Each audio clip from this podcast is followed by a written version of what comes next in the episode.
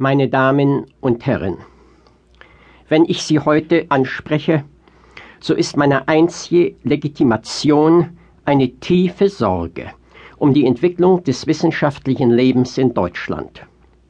Ich habe weder eine akademische Position an einer deutschen Universität, noch gehöre ich dem deutschen Verwaltungswesen an. Ich ergreife das Wort als ein amerikanischer Hochschullehrer, aber zu gleicher Zeit als ein Wissenschaftler, der der deutschen Tradition alles verdankt und sich ihr aufs tiefste verbunden fühlt. Das triadische Schema Naturwissenschaft, Handlungswissenschaft und Kulturwissenschaft ist heute schon völlig überholt. Es stellt einen wissenschaftsorganisatorischen Übergangszustand dar, der keine Permanenz haben wird. Und hinter ihm steht verschämt immer noch die alte Antithese von Natur und Geist. Man hat nur versucht, die Schärfe des Gegensatzes dieser klassischen Denkmotive durch die vermittelnde Dimension der Handlungswissenschaften notdürftig zu überbrücken. In dieses Schema aber passt die modernste und erfolgreichste der neuen Wissenschaften, nämlich die Kybernetik, überhaupt nicht hinein. Der Kybernetiker hat die Absicht, Maschinen zu bauen, die das leisten, was der Mensch nur vermittels Bewusstsein und Selbstreflexion vollbringen kann. Insofern also, als der kybernetische Problembereich vom rein maschinellen bis zur Thematik des Selbstbewusstseins reicht, erstreckt er sich von den Naturwissenschaften bis tief in die Dimension der historischen Kulturwissenschaften.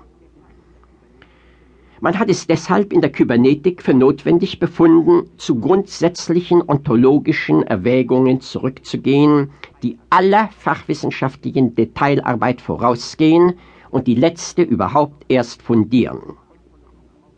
Ist doch die Ontologie jene Fundmentaldisziplin, durch die die Philosophie wissenschaftsbegründend und wissenschaftsordnend wirkt.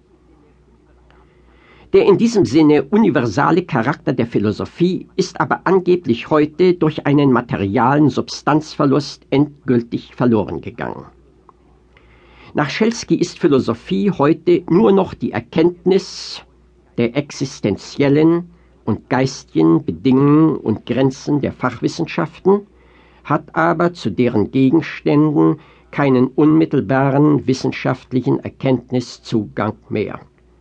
Dies bedeutet wiederum, dass sie nur durch die Fachwissenschaften betrieben werden kann und deren entfaltete Erkenntnis als Theorie und Politik sich voraussetzen muss.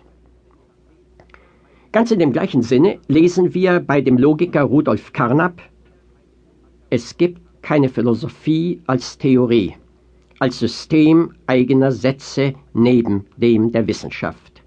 Philosophie betreiben bedeutet nichts anderes als die Begriffe und Sätze der Wissenschaft durch logische Analyse zu klären. Gemäß einer solchen Auffassung entwickeln die Einzelwissenschaften ihre eigenen Denkmodelle, ohne sich dabei um philosophische Erwägungen zu kümmern. Und für die Philosophie bleibt nur die subalterne Aufgabe übrig, solche Denkmodelle nachträglich zu analysieren und miteinander zu verbinden. Einer solchen Ansicht muss ich als philosophischer Logiker Endmitglied einer Forschungsgruppe für biologische Computertheorie energisch widersprechen. Dass die Philosophie nicht zur Dienstmarkt der empirischen Wissenschaften erniedrigt werden darf, ergibt sich schon aus der folgenden Situation, der ich in meinem eigenen Fachgebiet begegne.